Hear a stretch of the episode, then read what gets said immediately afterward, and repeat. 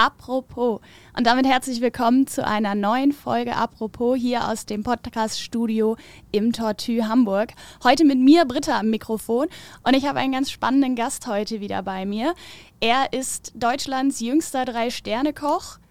Ah, er schüttelt den Kopf schon nicht mehr. Leider nicht mehr. Okay. Er war seinerzeit aber ja. Deutschlands jüngster Drei-Sterne-Koch, ähm, ist damit aber auch wirklich einer der besten Köche Deutschlands nach wie vor. Mit seinem Restaurant The Table hier in Hamburg hat er die Sterne auch halten können. Und äh, es gehören jetzt noch ein paar weitere Projekte zu seinem Repertoire. Die Puzzlebar in Hamburg ist eines der neuesten. Ich würde sagen, aber bevor ich weiter viel erzähle, ich begrüße erstmal ganz herzlich hier in der Box Kevin Felix Frühling. Schön, dass du da bist. Ja, hallo, moin. Ich freue mich, dass ich da bin. Ja, und wir freuen uns auch wahnsinnig, dass du uns jetzt mal heute einen kleinen Einblick so in dein Leben, deinen Alltag, deine Berufswelt gibst. Mhm. Aber vielleicht auch ein bisschen privat hinter die Kulissen, was ähm, ja sonst noch in deinem Leben stattfindet, was du vielleicht noch so für Pläne hast. Bevor wir damit aber einsteigen, lass uns loslegen mit unserer Lostrommel und mal schauen, welche Zahl du hier äh, drehst. Du darfst einmal kräftig an die Lostrommel. Okay, ich drehe mal kurz am Rad.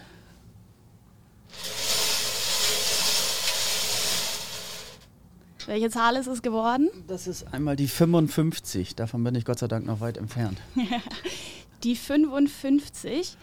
Das ist die Frage, Hund oder Katze? Hund. Hund. Okay, Son, gibt es einen Familienhund? Bist du mit Haustieren ja, aufgewachsen? Ich bin leider nicht, äh, ja, also was heißt Haustieren? Ich hatte mal Nymphensittiche und Kanarienvogel. Das war das Einzige, was meine Mutter tatsächlich zu Hause wollte.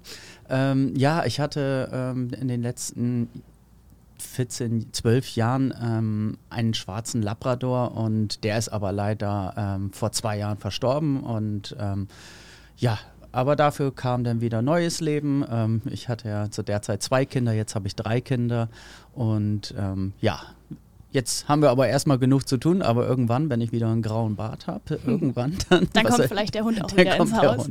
Wenn die Kinder dann raus sind, dann werden die durch die Vierbeiner ersetzt. Genau. Gut, bis dahin ist es ja noch ein bisschen. Ähm, aber du hast es so leicht schon angerissen. Ich habe es in der, in der Anmoderation auch schon gesagt. Du bist bekannt für deine Kochkunst. Du bist Koch von Beruf, drei Sterne Koch aktuell. Gib uns doch mal so einen kurzen Abriss von deinem Werdegang, so dieses typische, wie bist du hier in die Box gekommen? Ähm, wie hat sich dein Lebenslauf bisher bisher so gestaltet? Hm, ja, also angefangen hat das eigentlich für mich ganz untypisch, wenn man die heutige Situation betrachtet mit den drei Sternen. Ähm, ich wollte damals immer Hoteldirektor werden. Also meine Eltern sind damals mit uns sehr viel verreist und ähm, für mich war das immer so eine perfekte Welt. Äh, das Hotelleben hat mich immer irgendwie gefasst und ähm, deshalb hatte ich irgendwann dann angefangen, mit 17 Jahren ein Praktikum zu machen in Delmenhorst ähm, als Hotelfachmann, konnte dabei aber auch in die Küche reinschnuppern und das hat mir irgendwie wesentlich mehr gefallen. Mhm. Zu der Zeit war natürlich die, der Beruf des Kochs noch nicht so en vogue wie heute. Ähm, genauso wie Bäcker, Schlachter oder ähnliches. Da hieß es tatsächlich noch, und das ist nicht so ein Postkartenspruch, sondern mhm. äh, hast du wenigstens was zu essen. Ähm, ich wollte dann unbedingt eine Ausbildung machen zum Koch und meine Mutter fand das anfangs nicht so toll, aber dann hat sie gesagt, okay, wenn du das wirklich möchtest, dann hol wenigstens das Optimum raus und koche mhm. richtig gut. Mhm. Und ähm, so hat dann ähm, die Ausbildung in einem gutbürgerlichen Restaurant in Delmenhorst begonnen und danach bin ich dann direkt ins Parkhotel Bremen, ähm, musste dann auch relativ schnell ähm, aus Delmenhorst raus mit 18 Jahren, weil ähm, die Stadt jetzt nicht so inspirierend war mhm. für die Spitzengastronomie und deshalb erstmal Bremen und dort hatte ich dann auch das erste Mal für einen Sternekoch gearbeitet, ein totaler Choleriker, also wirklich hat sich, während er die Köche zu, noch zusammengefaltet hat, selbst mit der Winkelpalette Palette gegen den Oberschenkel gehauen. Also das war der Wahnsinn. So, so wie man sich im schlimmsten Albtraum in der Küche vorstellt. Das, das Wasser lief ihm dabei, während er fluchte aus, aus dem Mund. Er hat es, glaube ich, mitbekommen, aber es war egal. Es war ein totaler Choleriker. Sowas gibt es heute Gott sei Dank nicht mhm. mehr. Und ja, aber dennoch habe ich dort sehr, sehr viel gelernt. Und ähm, ich wusste nach meiner Ausbildung noch nicht mal, dass man einen Hummer abkocht und er danach dann rot wird. Also mhm. das sind so ganz kleine Beispiele, die mir im Kopf sind. Aber heute haben wir zum Beispiel aktuell auf der Karte ein Rinderfilet Rossini und dabei haben wir ähm, als kleiner Beilage eine Powerade, also eine Mini-Artischocke. Mhm. Und genauso wie ich sie damals bei diesem Koch gelernt habe, koche ich sie heute noch. Und ähm, das sind auch positive Dinge natürlich, die da bleiben sind. Und ja, ich wollte dann einfach in den nächsten Jahren immer weiterkommen und mhm. hatte mir dann auch, während ich schon in dem Restaurant war, Ziele gesetzt, welches ich als nächstes besuchen möchte. Für mich war es immer wichtig, mehr Punkte, mehr Sterne. Und somit äh, war ich dann auch in Hamburg irgendwann hier im Restaurant Piment bei Wahabi Nuri, auch heute noch ein ganz, ganz fabelhafter Freund und auch immer noch eine grandiose Küche, die er da leistet. Und im ehemaligen Wollenberg, das war da, zu der Zeit ähm, auch eine tolle Fischküche hier mhm. in Hamburg. Und dann war ich immer wieder zwischenzeitlich auf der MS Europa, weil es mich einfach unglaublich interessiert hat, die ganze Welt äh, zu sehen. Ich bin halt Hobbyastronom und schaue halt fast nach jedem Service, ähm, ich wohne Gott sei Dank auf dem Land, äh, in die Sterne mit meinem Teleskop. Und ähm, ich hatte mir dann irgendwann gesagt, wenn ich schon nicht schaffe, ähm, ins Weltall zu fliegen, dann will ich auf jeden Fall den ganzen Planeten sehen. Und somit mhm. bin ich dann fast zwei Jahre ähm, ja, durch die Welt geschippert und ähm, hatte da eine ganz tolle Funktion. Ich war Küchenchef in Anführungsstrichen für ein Fine Dining Restaurant mit italienischem Anschlag und ähm, hatte damit auch halt wirklich äh, gute Arbeitsbedingungen an Bord. Das hat echt Spaß gemacht. Und heute natürlich, äh, es ist eine verrückte Geschichte, dass ich auf demselben Schiff der MS Europa mhm. nach über 22 Jahren mein eigenes Restaurant The Globe bei Kevin Fehling eröffnen durfte. Mhm. Wie ist das so? Ist das so ein, so ein äh, Moment, dann wieder zurückzukommen und dort anzuschließen, was ja sicherlich deine Kochkarriere, deine Laufbahn auch stark geprägt hat, dann zurückzukommen und zu sagen, jetzt mache ich dort, wo es was, ja, wo es nicht ist, geprägt mal, hat? Ich bekomme gerade eine Gänsehaut, ne? Das wow. ist nicht ja, gespielt. Ihr, ihr könnt es nicht sehen, nee. aber ihr könnt es vielleicht das hören. Ist so, nein, gar nicht, weil, weil ich mich selbst dafür feiere, sondern mhm. weil, weil es so besonders ist. Wenn ich dieses Schiff sehe und ich einsteige, ich muss, ich, ich darf nicht, ich muss äh, 20 Tage im Jahr an Bord sein mhm. und ähm, werde dann halt immer das Menü oder beziehungsweise die Menüs kontrollieren.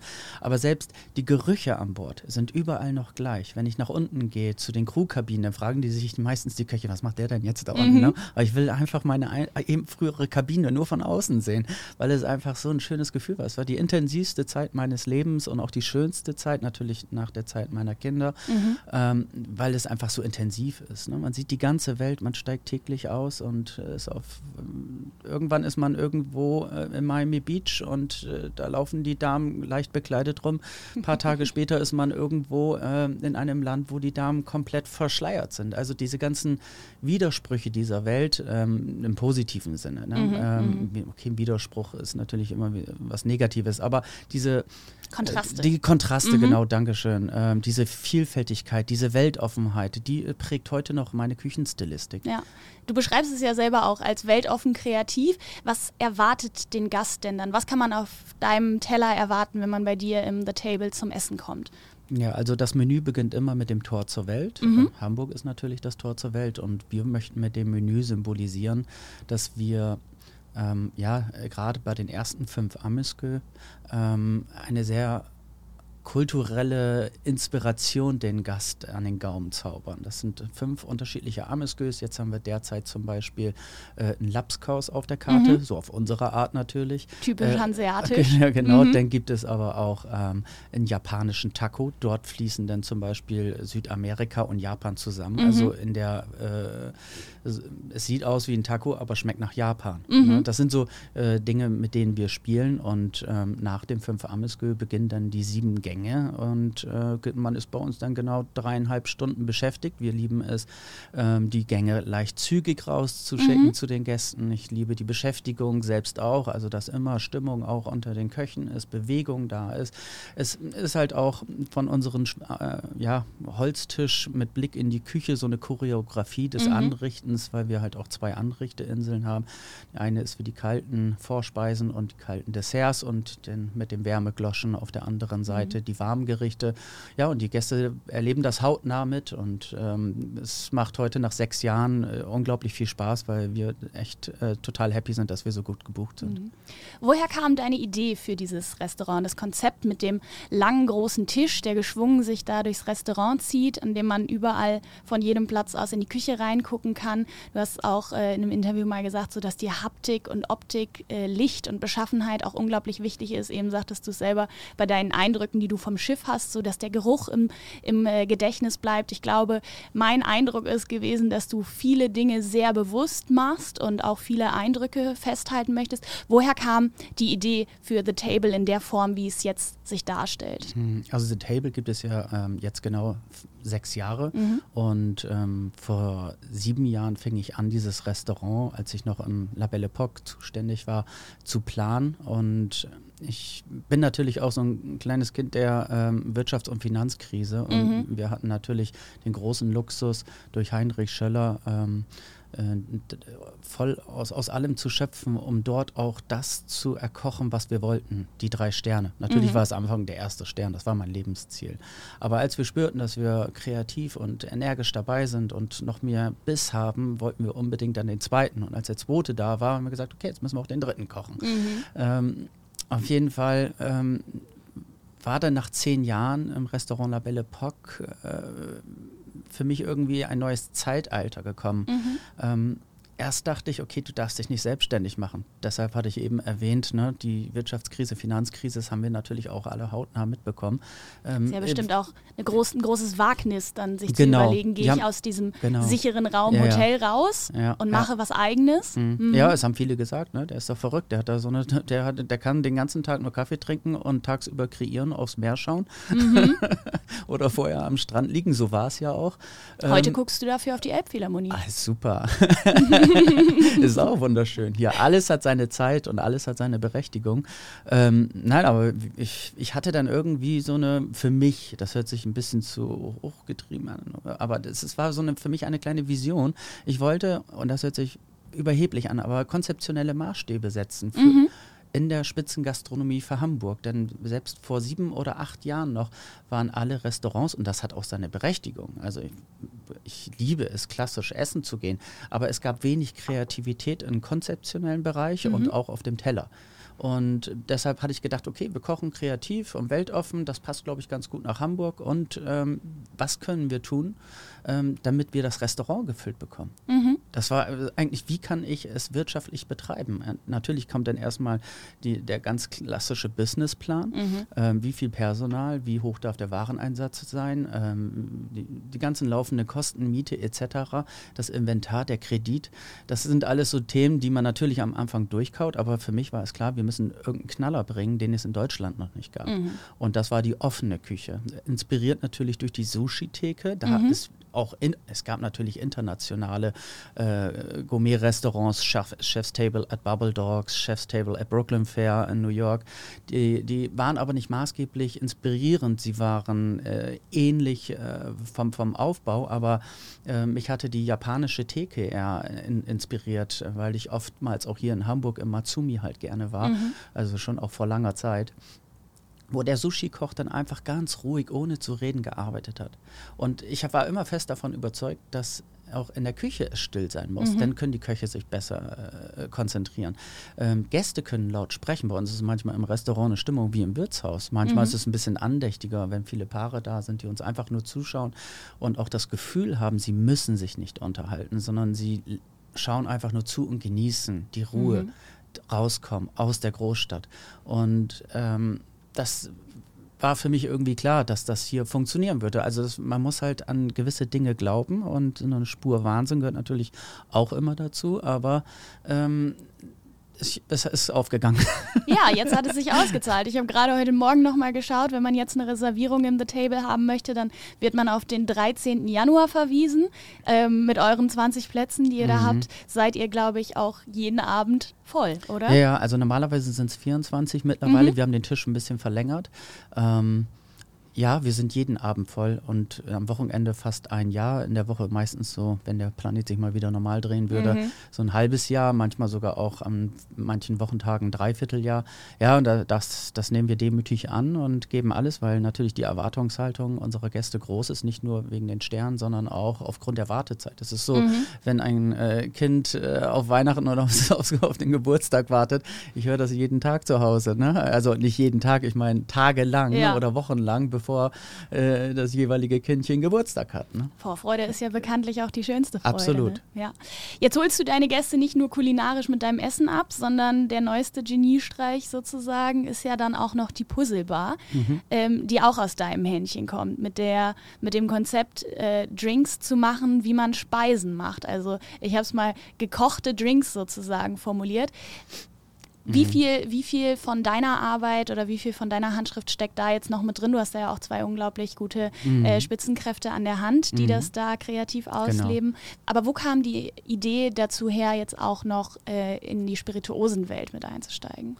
Ja, also die Idee kam in der Kommunikation mit meinem damaligen Sous-Chef Dennis Elias, der eigentlich schon auch eine Küchencheffunktion hatte im The Table. Ähm, ich überlegte vielleicht auch in The Table 2 irgendwo mhm. im Süden, weil die Nachfrage einfach so groß war und viele rieten mir das auch, ey komm, mach dich nochmal mit einem mhm. zweiten The Table mhm. selbstständig. Das wird auch dort funktionieren. Wir hatten auch, haben auch noch immer viele Interessenten und Investoren, die das mit uns gerne machen möchten. Ähm, Gut, das hat jetzt erstmal Zeit, aber zurück zum Thema. Ähm, nein, das, das, das Konzept selbst als solches, ähm, wie es von der Architektur dort steht, das ist natürlich äh, mein, meine, meine Leidenschaft, ähm, Konzepte zu entwickeln, ähm, genauso wie auch The Globe auf der MS Europa. Mhm. Bin fest davon überzeugt, dass es äh, mit zu den, also ich, vielleicht ist es sogar das einzige Gourmet-Restaurant auf einem Kreuzfahrtschiff mit einem richtigen Konzept, also das mhm. eine Geschichte erzählt von einer Person. Na, da geht es um meine Affinität äh, und Leidenschaft ähm, zur Astronomie, weil ich oben immer auf dem Elferdeck nachts geschlafen habe mhm. und die Sterne geschaut und so weiter und so fort. Ja, also auch eine Hommage an deinen eigenen Werdegang. So ja, genau, mhm. genau. Und das wird dann auch symbolisiert an Bildern, äh, die äh, Geschichten erzählen, die ich einer Künstlerin aus London halt erzähle und sie malt dazu dann halt die Bilder. Mhm. Das ist wirklich schön und das ist ein Prozess, der geht immer weiter. Aber die Puzzlebar ja, das ist von der Architektur halt meine Idee und ich hatte dann halt auch aufgrund der tollen Zusammenarbeit ähm, Kubik 3, auch hier aus Hamburg, das Architektenteam hinzugezogen, mit denen ich auch so Glaub kreiert hatte mhm. und ähm, natürlich auch immer mit Dennis. Ähm, Dennis ist halt part of the game von, äh, von, von den Drinks, ne? also ja. er, er wird, äh, die Idee war es ja dann auch, wenn ein Küchenchef äh, Betriebsleiter wird in einer Bar, dann wird er nicht der Barchef. Er ist der Betriebsleiter, er leitet das ganze Ding, ist auch mit stiller Teilhaber und mein Partner und ähm, äh, er ist dafür da, die Inspiration, die Kreativität, die Technik aus der Küche zu transportieren in die Drinks, aber mhm. immer in Kooperation und dem Fachwissen eines Barkeepers. Mhm. Das heißt, ein Drink muss so der erste Schluck muss so schmecken wie ein Amesgö wie im The Table. Mhm. Und ähm, da haben sich zwei Menschen zusammengefunden, die einen grandiosen Job machen. Also die, ich meine, auch die, die Bar als solches in der Architektur ist so schön geworden. Ähm, auch da nochmal ein ganz großes Dankeschön an die Architekten. ähm, es waren unglaublich viele Meetings. Wie oft bin ich da nach Altona gefahren und haben einzeln alles auseinandergekaut. Wir haben das ja auch alles aus eigenen Mitteln wieder investiert und ähm, hat natürlich aus dem 15. Stock einen wunderschönen Blick über ganz Hamburg. Also, und ja, es ist aber auch einfach ein ganz tolles Team dort und ich freue mich, dass es so gut funktioniert. Äh, der Nachteil war natürlich, dass wir zwei Jahre fast daran gearbeitet haben mhm. und äh, dann kam halt äh, ja Corona und dann durften wir letzten Jahres äh, geplant war im April öffnen, dann hatten wir im Juni geöffnet. Das lief dann auch super, drei, vier Monate. Dann kam wieder die Schließung, der nächste mhm, Lockdown. Mhm. Achteinhalb Monate die Bar wieder geschlossen. Das hat dann schon ein bisschen geschmerzt. Äh, da möchte ich nichts, möchte ich nicht lügen. Ja, ich das glaube, ist echt das, blöd. das kann jeder, der in unserer Branche arbeitet, auch nicht beschönigen. Da sind wir, glaube ich, alle ähm, mit dem ein oder anderen Magenknurren äh, mm. und den ein oder anderen mm. Kopfschmerzen rausgegangen. Aber ja, jetzt sind wir zurück. Wie sind denn so deine Zukunftspläne? Was steht vielleicht noch in deiner kreativen äh, Ader an? Hast du irgendwelche Projekte, die du vielleicht noch umsetzen möchtest? Ja, also im Kopf spielen sich viele Dinge ab. Also ich habe eine tolle Idee, das da kann ich noch nicht drüber reden, weil das muss marketingtechnisch so groß aufgezogen werden, dass es richtig knallt. Aber das you ist heard it here first. ist bestimmt noch zwei Jahre entfernt. Aber jetzt ist wirklich erstmal der Plan, ähm, alles zu safen nach der mhm, Krise. The Table mhm. ist wirklich gut aufgestellt, da haben wir die Sicherheit. Ähm, aber wir müssen uns natürlich jetzt auch wieder um die MS Europa kümmern. Die Klar, fährt jetzt wieder, die, die neue Route mhm. läuft. Ähm, die neuen Menüs wurden bei uns im Restaurant einstudiert. Die Sous-Chefs stehen. Dennis war jetzt gerade wieder an Bord. Dennis ist ja auch so ein ähm, Player, der im, im Team ähm, nicht nur, er kreiert die Desserts noch mit im, ähm, im Restaurant, auch manch Zwischen- oder Hauptgänge, ähm, im, also vom The Table. Er mhm. ist in der Bar täglich und wenn ich denn nicht an Bord sein kann, dann ist er auch an Bord manchmal ein, zwei Wochen und unterstützt dort das Team und achtet auf die Qualität und Einhaltung der Rezepte. Mhm. Aber sonst wollen wir jetzt erstmal wirklich uns auf die Bar konzentrieren, dass sie richtig wuppt und wir spüren jetzt auch schon, äh, den Drive wahrscheinlich genauso wie ihr, der Gäste. Jetzt kommt so langsam der erste Handschlag ne, den, mhm, von mhm. Stammgästen, die erste Umarmung nach anderthalb Jahren, ja, gefühlte zwei Jahre jetzt. Ja, das Bedürfnis ist ja auch da. Ja, genau. Also ich glaube, gesellschaftliches Leben spielt sich so oft am äh, Esstisch ab und mhm. man trifft sich, sei es für Vertragsverhandlungen oder mhm. auch um zu feiern, vielleicht auch manchmal um zu trauen, ich mal zu mhm. trauern. Selbst mhm. da geht man zusammen essen, weil man zusammenkommt und Zeit miteinander verbringt. Und ich glaube, Absolut. das wird sich auch in unserer Zeit, in unserer unserer äh, Gesellschaft, in der wir leben, erstmal nicht ändern. Das mhm. bleibt dabei. Ja, ich könnte, glaube ich, von meiner Seite aus bestimmt noch unendlich lange äh, über deine Arbeit weiterreden, weil ich es ganz, ganz spannend finde und man merkt auch, dass du jemand bist, der mit Leidenschaft äh, nicht nur an seinem Job ist, sondern auch eigentlich an allem, was du tust. Mhm. Jetzt geht uns die Zeit so ein bisschen äh, flöten. Zwei Fragen habe ich noch, die mhm. vielleicht ein bisschen eher in dein Privatleben mhm. Äh, reinschnuppern lassen. Ähm, beziehungsweise in den Übergang dazu. Wir im Hotel hier sind ja auch ein Ausbildungsbetrieb und generell in der Gastronomie, du hast es eben auch angesprochen, mhm. mit ähm, Corona und auch das selbst äh, zu deiner Zeit, aber heute auch noch der Job als Koch und in der Gastronomie ja vielleicht nicht immer den allerbesten Ruf hat. Ähm, was würdest du einem Jungkoch oder jemandem aus dem Nachwuchs so aus deiner Erfahrung, aus deinen Ambitionen heraus mit auf den Weg geben als persönlichen Ratschlag? Mhm. Natürlich hat die Jugend sich verändert. Ne? Das ist so, jede Generation sieht die nachfolgende Generation immer anders. Mhm. Meine Eltern sehen mich anders. Ich werde meine Kinder irgendwann anders sehen und ich verstehe, warum sie so sind, wie sie sind. Ne? Ob das Technik ist oder was mhm. auch immer. Aber es hat sich sehr viel zum Positiven verändert in der Gastronomie. Das kann ich auf jeden Fall den Zuhörern äh, mitgeben und auch den Eltern, die zuhören, von denen vielleicht die Kinder äh, damit liebäugeln, in die Gastronomie einzusteigen, weil es einfach ein sehr sonderbarer, besonderer, schöner Beruf ist mit so viel Leidenschaft und Kreativität, ist so vielschichtig. Mhm. Man kann zur See fahren, sich die Welt anschauen, man kann unglaublich viele Menschen kennenlernen in der Hotellerie, ähm, in der Küche. Wie gesagt, die Inspiration hat kein Ende, Kochen ist nie zu Ende. Mhm. Ähm, die Arbeitszeiten haben sich komplett geändert, ähm, die, die Gehälter haben sich geändert, alles ist fairer, das Trinkgeld wird aufgeteilt. Also ist mittlerweile bei uns sogar im Restaurant so, dass wir zwei Wochen über Weihnachten und Neujahr zu machen, weil ich einfach bei meiner Familie sein möchte. Mhm. Also es gibt einfach unglaublich viele positive Aspekte ähm, und ich finde diese, diesen Umgang unter uns Gastronomen einfach professionell locker. Also wir mhm. sind unglaublich diszipliniert und zielstrebig und legen Wert auf Perfektion, aber dennoch kann man einfach Mensch zueinander sein und das gibt es in anderen Branchen nicht. Ja, wunderbar. Letzte Frage von mir an dich. Wer kocht bei euch zu Hause? Ganz klar ich. Okay. ja, dann denke ich mal, dann äh, haben deine Frau und deine Kinder da ja äh, super Grundvoraussetzungen, den Geschmack auch äh, aus der besten Seite kennenzulernen. Ich bedanke mich wahnsinnig für deine Zeit. Gerne. Wir schenken uns jetzt, glaube ich, noch ein Gläschen Champagner ein. Ich bin dabei. Ihr esst gleich noch schön bei uns, lasst genau. es euch gut gehen. Ja, wir haben gehört, dass die kreative Feder des Kevin Fehling noch nicht leer gelaufen ist. Den ersten Teaser vielleicht für irgendwelche neuen Projekte haben wir hier festgehalten, auch wenn es nur ein vages, ein, ein kleiner vager Hinweis war. Ich bleibe auf jeden Fall ganz gespannt auf das, was äh, wir von dir noch sehen. Ich bin auch ganz gespannt auf das, was ich von euch Hörern noch hören darf. Wenn ihr Feedback zu unserem Podcast zu Apropos habt, dann schreibt uns gerne auf Instagram. Ähm, und abonniert natürlich äh, den Podcast auf der Plattform eurer Wahl, wo ihr uns gerade zuhört. Fragen und Anregungen gerne über Social Media und äh, schaut euch natürlich auch mal den, das Profil von äh, Kevin und äh, The Table an. Auch da findet ihr ganz, ganz tolle Impressionen dazu, wie seine Gerichte und sein Restaurant im Endeffekt aussehen. Äh, ich glaube, audiovisuell hat er uns schon ganz viel Lust darauf gemacht, sich das mal anzuschauen. Ich sage herzlichen Dank und bis bald zum nächsten Mal bei Apropos. Danke, Kevin. Gerne. Ciao. 哇！